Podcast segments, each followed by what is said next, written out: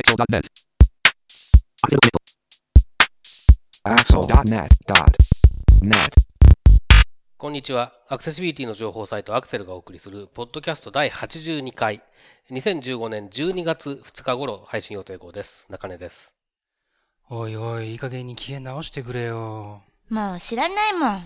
そんなこと言ったって仕事なんだから仕方ないじゃないか。いっつもさ、私と仕事どっちが大事なの？おいおい、そんなの比べられるもんじゃないだろう。ね、ハニー？82度目まして、インフォアク社の植木です。山本泉です。はい、よろしくお願いします。よろしくお願いします。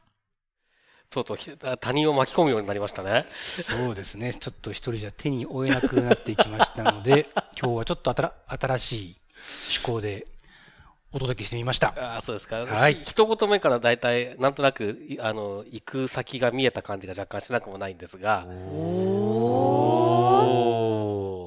はい。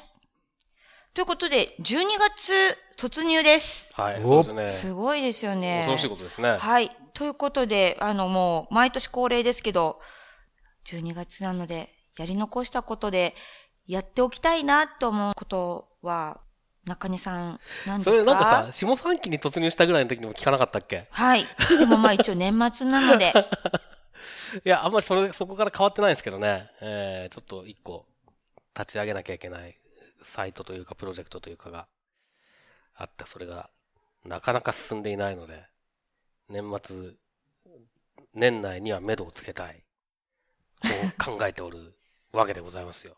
ちょっと一瞬めちゃめちゃトーンダウンしましたよね、この話題になった瞬間に。うん、そうですね。まあやっぱり思いのほか時が経つのが早いということですよ。そうか。はい。植木さんはやり残していて、とりあえずどうにかしてやっておきたいなと思うことはありますか？いろいろありすぎて絞りきれないな。欲張りさんなんですね、もう。まあそうですね。絞り込むとすれば、まだ果たしていない電子書籍デビューですか。おどうしようかね。やっぱ Kindle？いいのかな。Kindle は一番楽でしょうね。いろんな意味で入門としてはいいんじゃないでしょうか。なるほど。はい。簡単に普通にスマホで見れますし。うんふん。はい。じゃあ、スマホで見れるの？うん、そうですよ。はい。アプリ。iPhone とか Android のアプリで Kindle というのがあるので。あ、なるほどね。はい。端末買わなくてもいいんだけど。買わなくてもいいです。あ、なんだ。で、その Kindle のアプリに、Amazon のユーザー ID、いつもの買ってる Amazon の ID を放り込むと、自動的に Amazon と同期されるので。ユーザー ID なんてあるんだっけ？メールアドレス。ああ、はい。と、パスワードですね。そうですね。Okay. そうすると、Amazon で、この電子書籍が欲しいって注文すると、iPhone でダウンロードしますか？これでダウンロードしますかとかっていうのを選べるようになって。おー、なるほどね。はい。まあ全部でダウンロードすることができます。まあ全部できるんですけどね。あ、なるほどね。うん。めちゃめちゃ便利ですよ。おじさんそんなことも知らなかった。はい。私もついこの間知りました。iPad 持ってる人とかだとね、はい、出先は iPhone で読んで、うちでは iPad で読むとか。ほー。まああとまあもちろん PC でもPC 版のアプリも一応ありますから、読めるっちゃ読めるんですけど。なるほど。じゃあこれはしっかりとデビューしなきゃいけませんな。はい。頑張ります。ぜひですね。まあ私は毎度のことながら年末ジャンボを買うぞ。そうだね。はい。まだやり残していますね。それ以外には年末ジャンボ買うぞ。あとはやりきったと。はい、いや、やりきってはいないですね。2015。ああ、しまった。でも全然やりきってない。何にもやりきってない。どうしようかな。だけど、2015年は年末ジャンボを買えばよしとして、来年に持ち越した。はい。はい、では今回は、アクセルクリッピング拾い読みをお届けします。ということで、今回取り上げる話題をまとめて紹介してください。はい。やっぱりありゃいいね。ファンデーション6 is here。解説放送もっとください。平成26年度の字幕放送等の実績。イギリスは音声解説先進国なのか？ The Audio Describers の3件です。はい、では早速最初の話題からいきましょう。はい。やっぱりありゃいいね。ファンデーション6 is here ということで、植木さん、こちらお願いします。はい。ファウンデーションということで、皆さんご存知のフレームワークかと思いますが。制作とか、フロントエンドをされてらっしゃる方です。HTML とか CSS を主にお仕事でされてらっしゃる方はよくよく聞く。はい。フレームワーク。CSS のフレームワーク。はい。はい。で、このファウンデーションの6という、これは新しいバージョン、が出ましたということで。で、いくつかです。10個ぐらいですかね。こう目玉になる、新機能的なポイントが挙げられてるんですが、その中にアクセシビリティフレンドリーという項目が掲げられてまして、で、説明を読むとですね、すべてのコードスニペッツには、アリアいいねでおなじみのウェイアリアの、属性とかロールなんかはもう、あらかじめついてますよと。で、それぞれ使うときには、よく慣れてない人は参考に読んでもらえる、ドキュメント、ユーザーガイドみたいなものも提供しますということで、ファウンデーションが、この英語の言葉を借りると、The Base for Free Accessible Sites。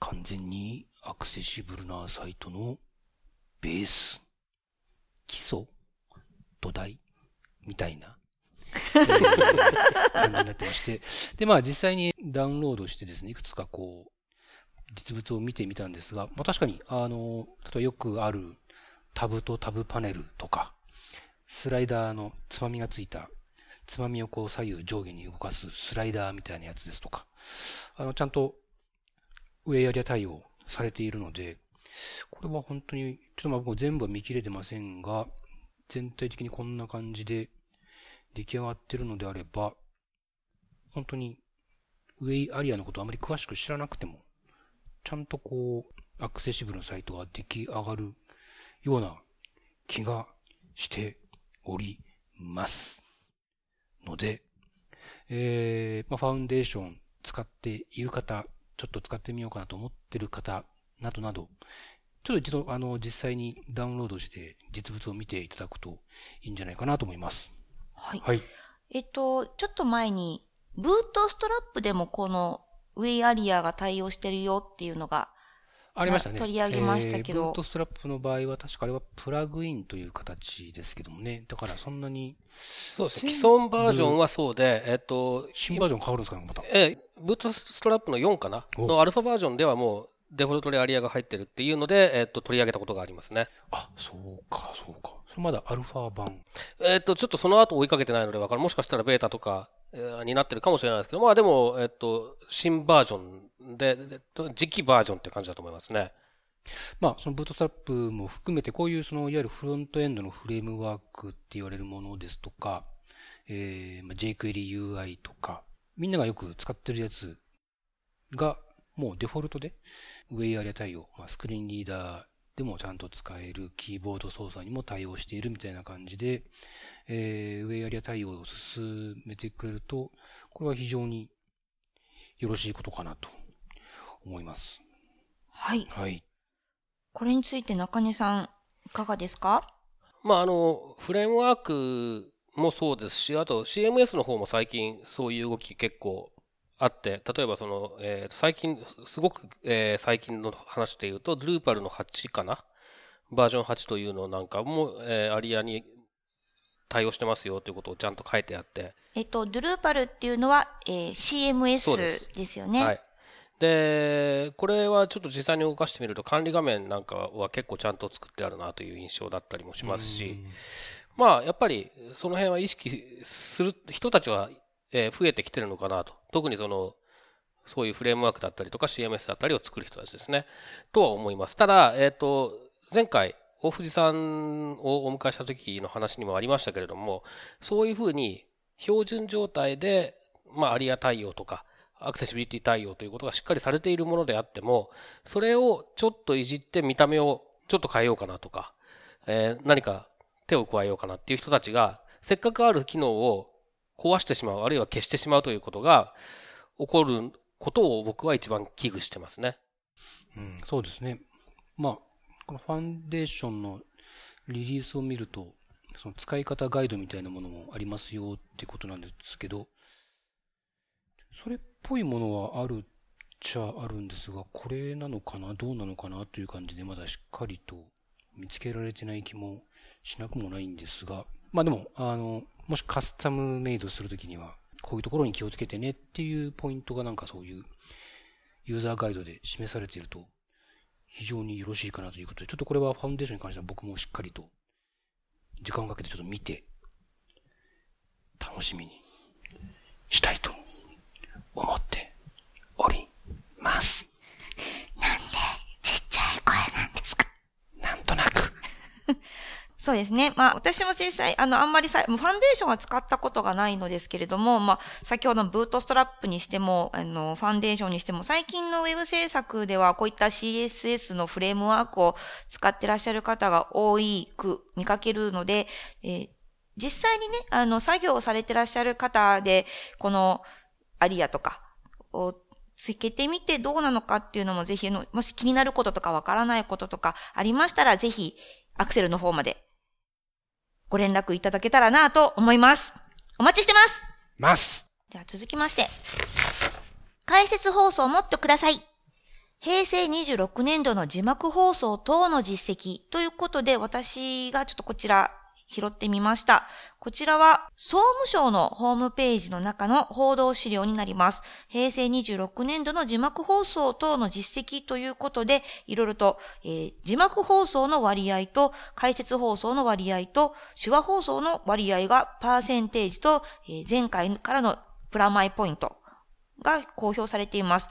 で、ここで見てみると、字幕放送というのは少しながらでも全体的に全部ポイントとしては増えているですね。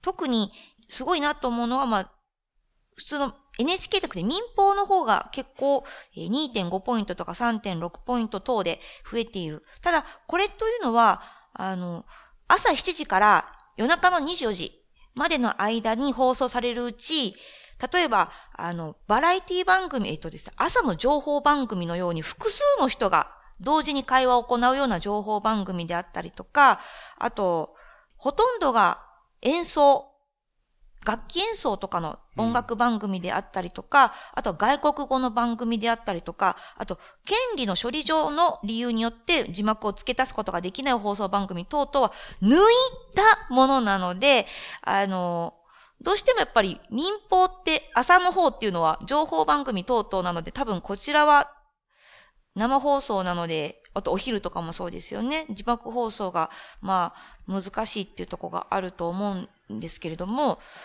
でもそれ以外の、例えばドラマであったりとか、生放送でない番組とかでの割合っていうのが 98% とか 96% ぐらいになってきて、だんだん字幕放送が増えてきているなと。でもまあ、全体的から言うとやっぱり先ほども言った通り、生放送とかがダメなので、全部を通すと、まだ 50% 強なんだなっていうことがわかります。まあ、その分、NHK は全体を通して、75.9 とか 76% ぐらいとかなので、まあ、でもどんどん増えてきているなっていう気がします。ただ、一個気になったのは、解説放送と言われているところが、まあ、ほんのちょっとだけでも増えている。でも、絶対的にはとても少ないんですね。で、解説放送っていうのは一体何なのかっていうと、例えば、身振り手振りであったりとか、音で表現できないものを、後ろで、補足の解説の言葉で教えてくれたりとか、例えば、ドラマだったりすると、主人公が玄関から入ろうとしている場面で、花子が玄関の前にいるとかっていうのを、後ろで解説があった、その瞬間に、ただいまとかっていうふうに花子ちゃんがね、言ってくるとか、そういう、ね、はい。今日はですね、結構いい感じです。という感じで、そういう解説放送なんですけども、そういった状況説明をしてくれるところっていうのがまだまだですね、全体でいくと NHK でも1割あるかないか、もう民放でいくと全体でいくと2割とか3割という少ないなーという状況なので、これがねまたもっと普及すればさらにテレビが楽しくなるんじゃないかなと思います。私はテレビっ子なので。で、解説放送ってどの番組がやってるんかなっていうことを調べてみたところ、例えばフジテレビであればごきげんようであったりとか、あと土曜ワイド、サスペンスとか、あとワンピース、ちびまる子ちゃん、サザエさんっていうのが解説放送がついてるらしいので、試してみたらいいんじゃないかなっていうのと、あと他はですね、笑点がですね、解説放送やってるみたいなんですよ。キューピー3分間クッキングもそうなんですけど、3分クッキングも。でもちょっと笑点の解説放送ちょっとこれ気になるなと思ってるので、ちょっと来週私ちょっと聞いてみようと思っています。っていう感じで、まだまだすごく本当に、これは各テレビ局の方で解説放送は、どの番組が解説放送しているのかっていうのが開示されているので、ちょっと一度ですね、番組によって解説放送を聞きながら見るっていうのもちょっと面白いんじゃないかなと思います。ということで、これ中根さん、解説放送とかって使ったりします？使うこともありますね。例えば、どんな番組とかですか？セリフが少ないドラマ。じゃあそれは番組に応じてそうですね。わかりやすいのもなくてもわかるやつもあるし、だから分かった気になれるのもあるし、ないとやっぱりちょっとっていうのもありますし、ただまあ例えばサザエさんさっき出てましたけど、はい、サザエさんなんかは解説音声つけてみると結構主音声だけでからは読み取れないことが多いなっていう気はしますね。へえ。玉が走ってったとかですかね。玉が走ってったのはちゃんと音がするんですけど。あ、そうですよね。しまった。何を見ているとか、どっちを向いたとか、そういう仕草が面白かったりする場合ってのはやっぱりあると思うので、そういうところですかね。なるほどですね。これ。普及があまり進んでないということで、もう少しもうたくさんあるといいなって感じですか？これただこの数値は結構難しくって、例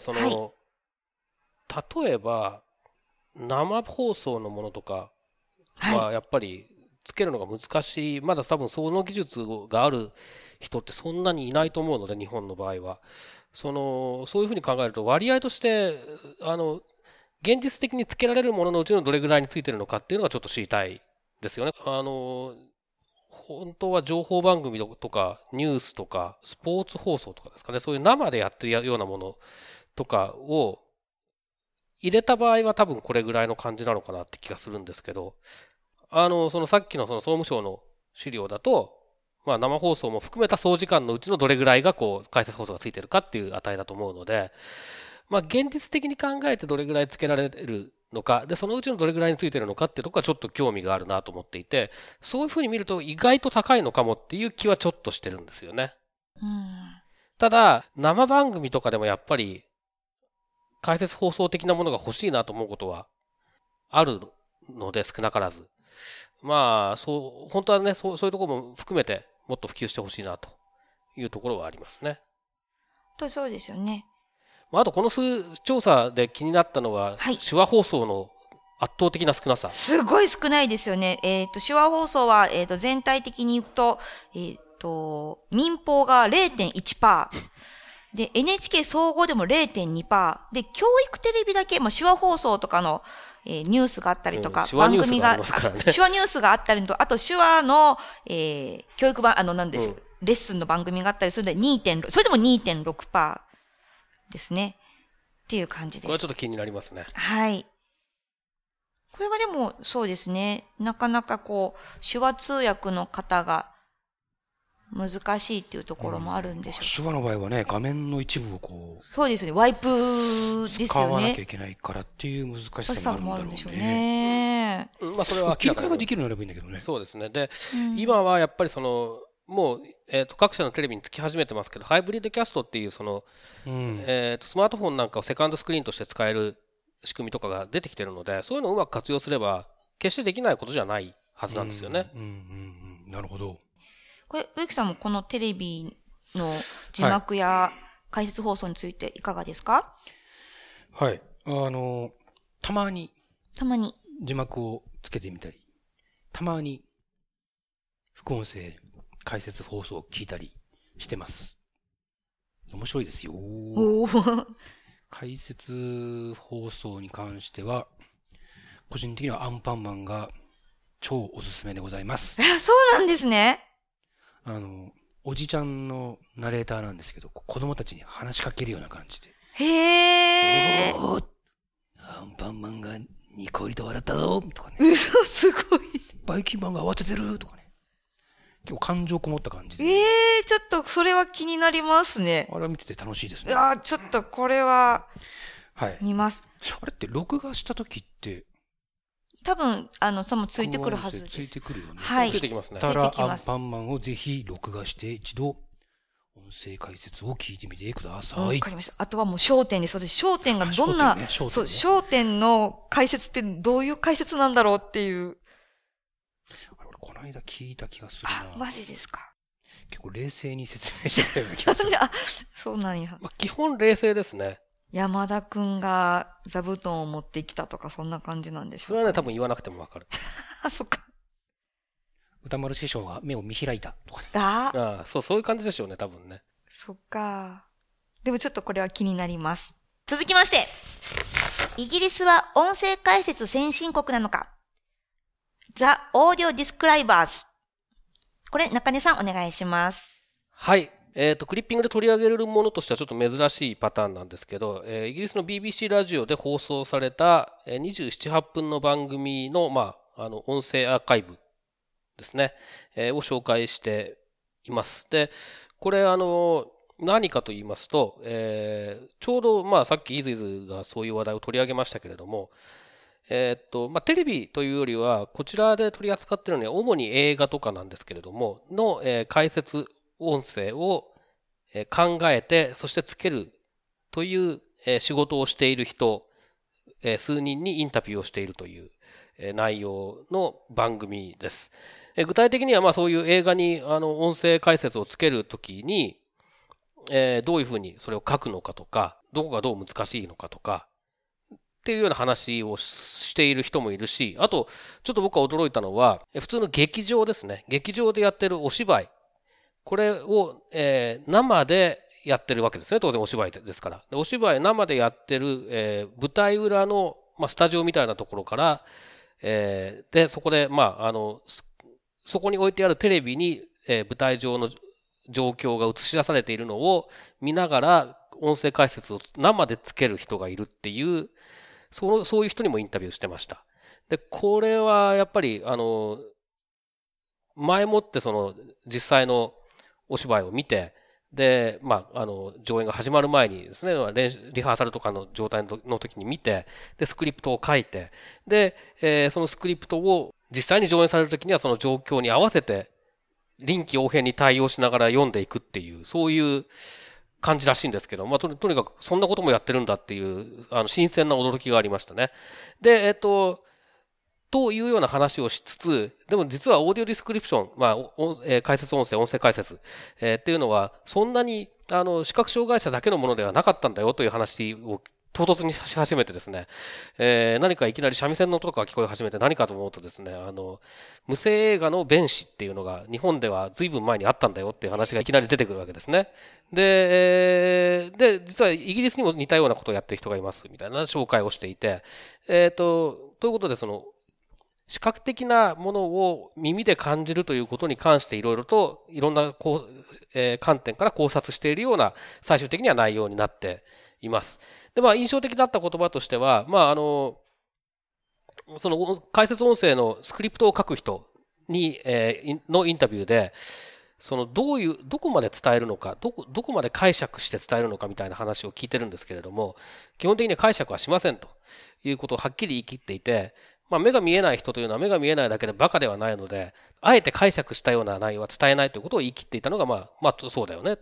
と、まあ僕なんか当然だと思うんですけれども、まあ多分それが当然だと思わない人も世の中にはいるのかなという気がします。というのは、ウェブなんかを見ていると、まあそんなこと言われなくたってわからっていうような説明がいっぱい書いてあったりするわけですね。オルトの中とかね。なので、まあそういう、これはもう動画の解説音声だけじゃなくて、あらゆるそのモダリティの変換っていう話になった時に出てくることかなというふうに思いました。それからもう一個面白かったのは、このラジオ番組自体がですね、ラジオ番組に登場してくる人物をいちいち、解説音声が付けられている。その、ラジオのくせに音声解説が付いているって不思議な作りになってて、これはなかなか、凝ってるなと思って、ちょっと面白かったです。という、番組のご紹介です。これ、その解説ってどんな解説なんですか？だから例えば、なんだっけな、男性が、最初のシーンは、その、このレポーターが実際に自分で音声解説をつけてみようっていうので、DVD を選んで、まあ、再生して、説明を試みて、すげえ難しいとか言って、こう、音を上げるっていうところから始まるんですけど、はい、なので最初に、こういう見た目の男性が、DVD の山の中から、一枚取り出して、DVD プレイヤーにセットするみたいなことが、こう、音声解説風に、全部こう説明されるんですね。へー。だから、そういう映像があるコンテンツなんだよっていうふうに言われたら、あ、そうなんだっていう感じになるような作りになってるんです。これ何か、そっか、また別の人の声で聞こえてくるんですよね。あ、そうですね。そのオーディオディスクライバーって言われる人がやってますね、それは。すごーい。これ、植木さん、この取り組みとかはいかがですか？歌丸師匠 opened his eyes 笑点ね。みたいな。すごーい。まあでもお芝居とか舞台とかでそういうのあるのとかもいいですよね。でもこれはでも気になりますね。面白い。ということで、クリッピングは以上です。です。で、続きまして、中根さんが今すごくいろいろと、ポッドキャストのところに、サイトワールドのインタビューを、はい。アップされていますが、はい。この中で、例えば、この人の、この話が面白かったとかっていうのはありますか？おすすめというか。まあ、取材させていただいた立場から、どれが面白いとかつまらないとかはなかなか言いづらいものが。つまらないのは何かとは聞いてないですよ。いや、面白いのを言っちゃうと相対的に他がつまらないものになりますからね。そうですね。印象的なものとか。衝撃を受けたもの。まあ、衝撃的なものはあまりなかったですね、今年はね。そうなんですね。もうだいぶ慣れてきちゃったっていうのもあるんでね、取材に。まあ、でも面白いのは、そうですね、今年初めて、取材できたソフトバンクさんとかは、まあ、比較的、興味深く聞いていただけるんじゃないかなと思いますね。あと初めてのところは他にあったかな。そうですね、まあ、初めてなのは多分そのソフトバンクさんと、あとオーブン印刷さんで、まあ、オーブン印刷さんのところはね、オーブン印刷さんだけじゃなくて、実はそこに出展していた、以前、ポッドキャストに出ていただいた君の手の意識さん、それから、ついこの間ポッドキャストに出ていただいたアーチャレジーの、安藤さんですね。この2人もいらっしゃったので一緒にお話を伺っているという感じなので、オーブン印刷さんそのもののお話は結構短いんですね。なので、まあ、初めてのところはそんな感じです。で、まあ、でも、いずれにしても初めてということもありますので、興味を持って聞いていただけるんじゃないかなと思いますね。今回のサイトワールドは、全体的なのは、印象的なのはどんな感じだったんですか？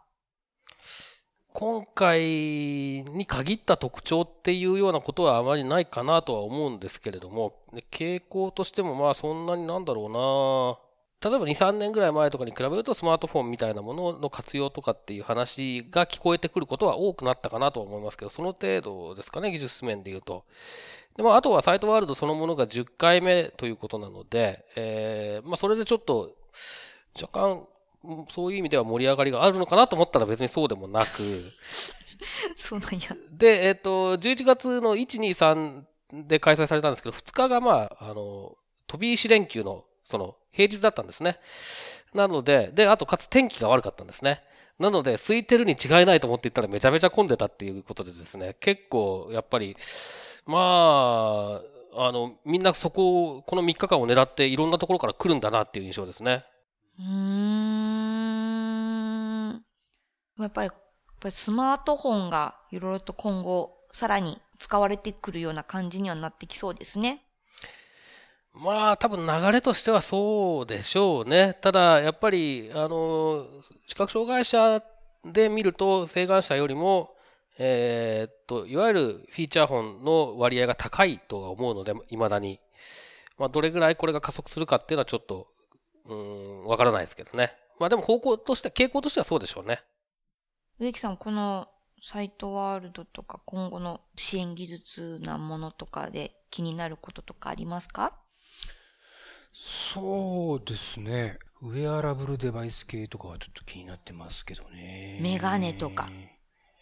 なんかそのグラスにこう音声認識技術を使って相手が喋ってることがこう表示されるみたいなのとか。